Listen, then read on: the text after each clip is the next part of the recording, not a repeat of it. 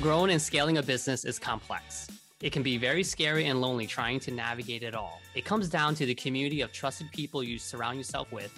Let's dive in to the Business is People podcast. Joe, welcome back. Everyone, welcome back to another great series here with Joe. He's a partner at the Cornerstone Group and really helping leaders and businesses level up their people because that's what it comes down to at the end of the day.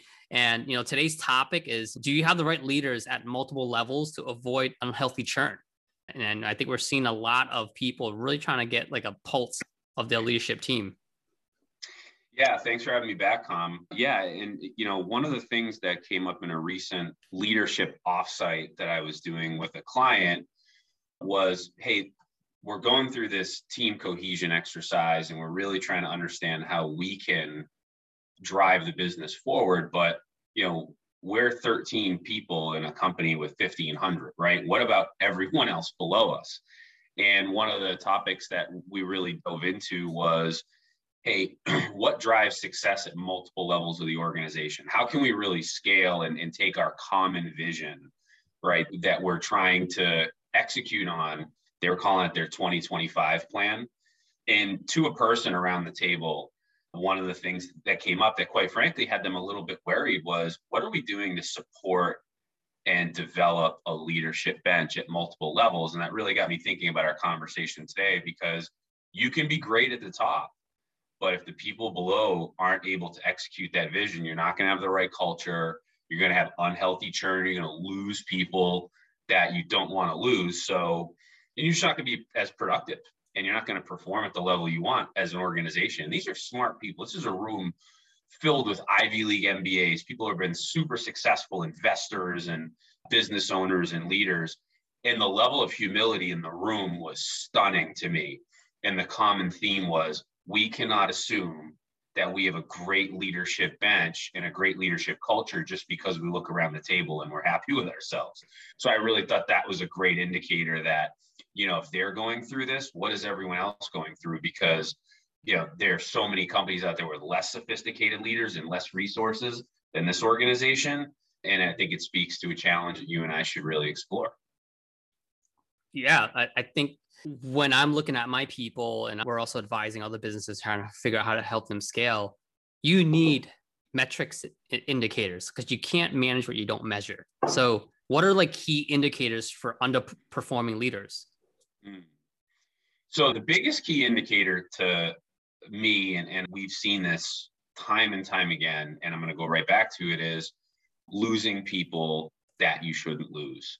You know, oftentimes we call this unhealthy churn, right? You know, churn is interesting because for some organizations to get to the next level, they're going to have to experience churn. And some of that's healthy, right? The organization can outgrow certain people, right? Certain people can outgrow the organization, and that's fine. That's all good. You know, that means the organization is growing, your people are growing, maybe they move on to another opportunity. That's okay. But when you look back after someone leaves and your first indication is, well, they left for more money, or, you know, hey, they left because they, you know, better geography or whatever. What typically sits below the surface, or what they're not telling you, maybe because you're not asking the right questions, is they left because leadership was lacking in certain areas in your organization, whether it's leadership culture, whether it's investing in other people, whether it's the communication to people that you know you're invested in their success. So I think the number one indicator for poor leadership in an organization or underperforming leadership is unhealthy churn. Something else that we would want to look at is something as simple as engagement, right? There's the want to and the have to people in the organization. And when you start to really peel back the layers of the onion and figure out how excited people are or are not to come to work every day, what percentage of your people you truly believe are going the extra mile to make sure that they're productive, to make sure that they, you know, put their best foot forward for the company every day. If you have a small percentage of what we call want to employees, another indicator that leadership is not you know functioning at the level it should. It's not creating the culture that should be creating. So I think it starts with looking at key people leaving, but then also engagement as a whole in the organization typically are indicative of there's something wrong with the leadership in that organization.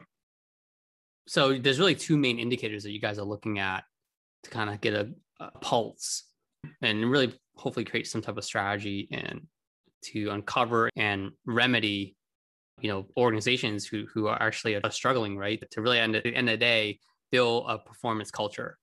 Mm, yeah and i'll tell you so i had a client that i was talking to a couple weeks back and they called me kind of in a panic. They said hey you know joe we're we replace six people. I said six people for a company that has about 80 employees six that's a big number said, Tell me what happened. They said, Well, over the last two months, we had six of our high performing, high potential people leave. And our first instinct was, well, they got a better offer somewhere else and you know they're making more money. But then we did exit interviews. and what do you think the common thread was? I don't think the leadership here is invested in my success. Now, six people out of 80 is a big number. These were also six of their client facing people that were responsible for significant revenue attached to significant clients. So it's not just about the internal disruption. Imagine the disruption this is causing with their clients, right? And it just really hit me right between the eyes. This problem is pervasive, it's everywhere the last 16 months really challenged leaders to get outside their comfort zone to keep their teams connected. And now that we're having this migration kind of back to the workplace where there's more of an expectation to keep people even more connected, right?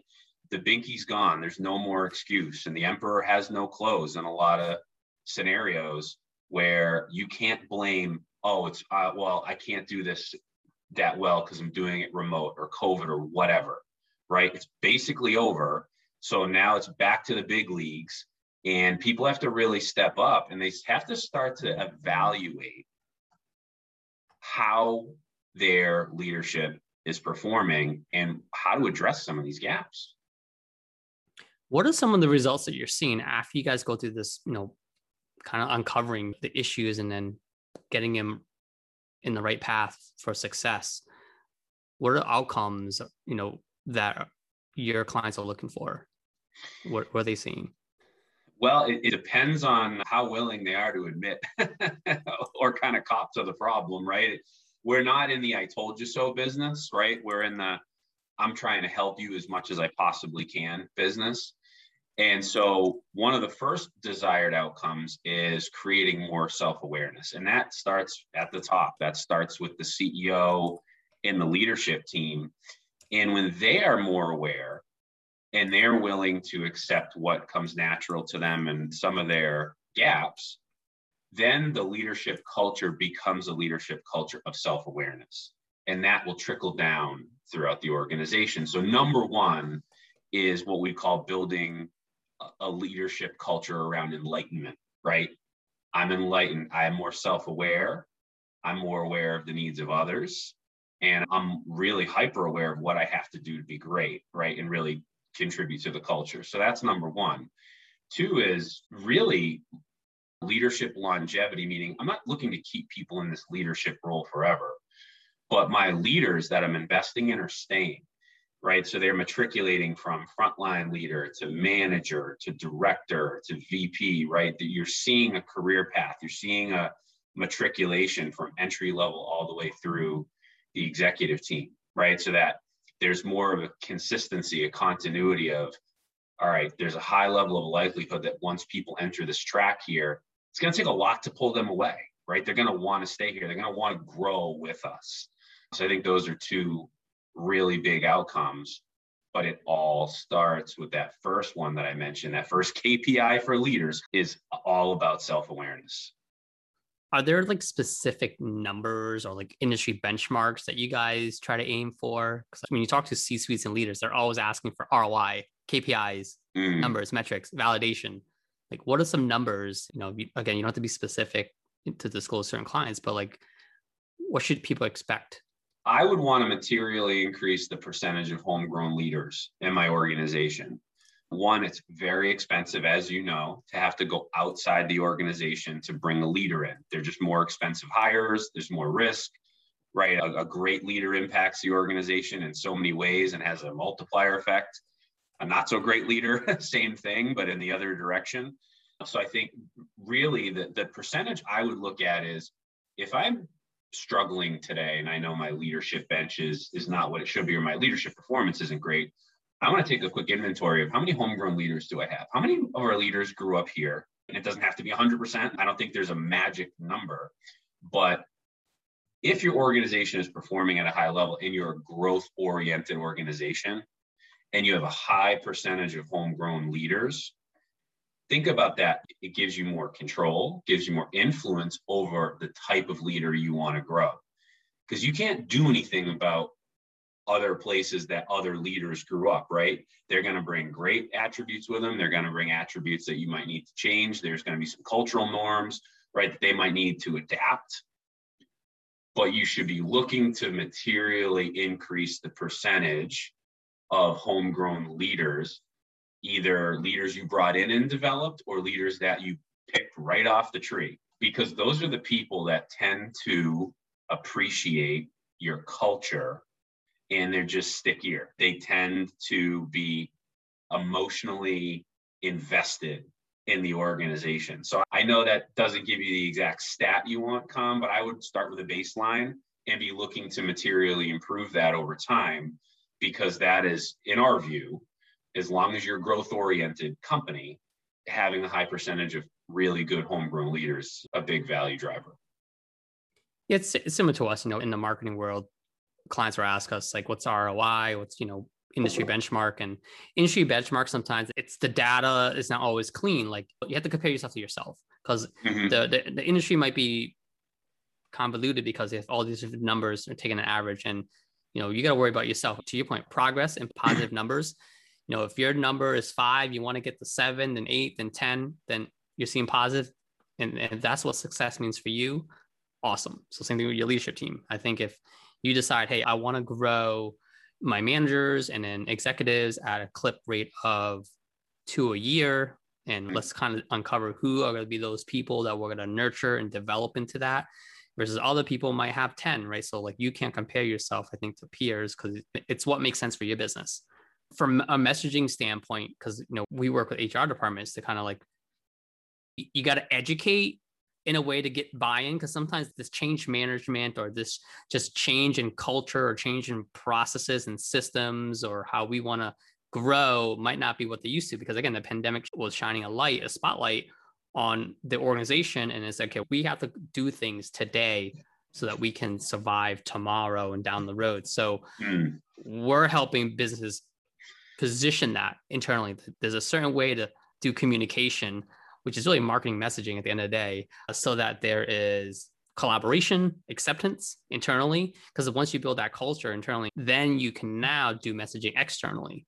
But everything starts from inside. Like you got to work on yourself before you can go out there and try to service your clients because you have to have a strong team and culture, which then will show an output on your product and service. Within you have a happy client. So you can't try to to push happy clients and sales. And we're uncovering that more and more is there's a correlation to why companies aren't performing with revenue performances because there's issues with their people. And that's where agencies like yourself, Joe, are what we bring in and introduce to because you are fixing that foundation. So then there's performance as an output. Yeah. Well, and, and like you said, the working on yourself piece first, you know, that has to start at the leadership level. Another thing, too, I just want to kind of put a caveat on that.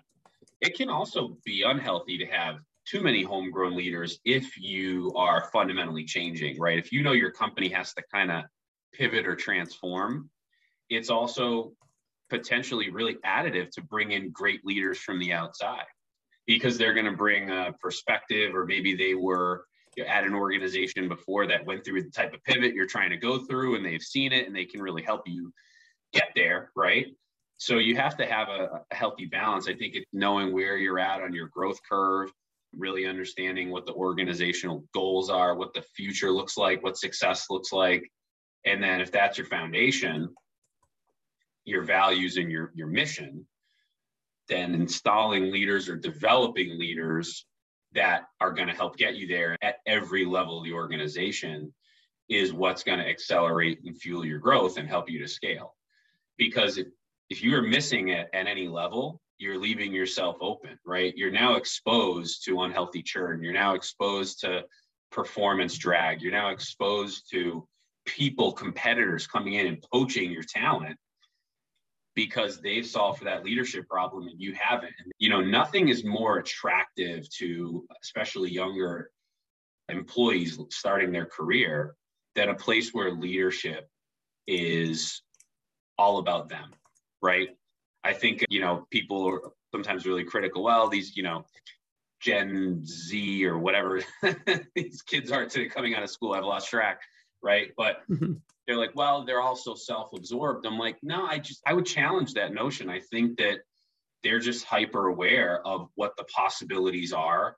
They've got great access to kind of behind the curtain. You remember looking for a first job, right? You never get a peek behind the curtain unless you went in somewhere for an interview in today's world, yeah, you can find so much information about a business. The leadership team on LinkedIn. I mean, there's just some mm-hmm. other platforms that give you an idea of like the firm or graphics and how healthy do I want to work here? Can I visualize myself here? Versus when you and I were looking for jobs when you got out of school in the early, you know, I graduated in 03. Yeah. So you can't hide. And that's why I talk about branding so much, or you know, I say demand gen. Like you want people to demand to work with you or want to come work for you or buy your product because of all of the omni channels that you're showcasing your brand and why you're the best or why people should connect with you. The most important sale you're ever going to make as a leadership team is to the talent that's going to either come work for you and or develop within your ranks. And, and I think that oftentimes that gets lost, right? You know, people say, well, I want to go be a sales manager because I'm great at sales, or I want to go be a accounting manager because I love accounting. And it's like, okay, so who's your client now? Right. And you ask these aspiring managers or leaders that saying, who do you serve? Right. Who's your number one priority? And the best leaders will always say, well, yeah, it's my team. Right. If you're a sales leader, your new accounts that you need to develop are the people on your team. You got to treat them like they're your client. If you're a VP of marketing, you've got to tr- forget about the clients that you're out there servicing. Your marketing team, they're the ones interfacing with those clients. You've got to treat them the way you want them to treat and work with your clients. That's what great leaders do. And so, yeah, I think right now more than ever, right, taking a kind of heat check on how strong your leadership team is and your benches is absolutely critical to business success. This is all great content that you and I have talked about, and we've talked about this offline all the time, Joe. But some leaders who have to make this decision, right, to either work on their people and do development, they don't know what they don't know. Right. So, right. how does someone look in the mirror or wake up one day and just say, I need this? What mm-hmm. are they looking for? And I know you answered a little bit early in, in today's, sure. you know, interview, but just to kind of summarize, like, you know, how does someone really know, like, I need this? You need to talk to and really listen, right? You need to ask questions and listen, right? And one of the best vehicles to do that is simply a culture survey to ask your people, to poll your people, to get a pulse around how you're doing from a leadership standpoint whether it's using something like SurveyGizmo or even you know using a Mentimeter right or something that's going to just measure their input. The first three words that come to your mind when you think of our leaders right or you know on a scale of 1 to 10 how well are they doing in these areas? And you know make it anonymous. You got to encourage that and you have to encourage your people to be honest. You need to reward incentivize, appreciate that you're going to hear some things that you don't like, right? That is the best thing that could possibly happen to a leader is that they go into that exercise and say, I'm going to encourage my people to be honest. And then if you get through that and you realize, wow, we've got some significant leadership gaps, you and I have talked about this before, but to me, to really address the root cause of those things, tools like 360 assessments, are so critical because when you introduce a 360 assessment, you're saying, I'm committed. Because now, when you introduce a 360 assessment, now you're going to be getting real deep, contextualized feedback on behalf of the leaders who are going through the 360 process from the people that work with them every day. And now you're going to start to really address root cause. You can identify all the pain points in the world, Kham, you know this, but if you don't get to what's causing it, you're never going to fix the problem. And we're noticing our clients are doing it and we, we applaud them.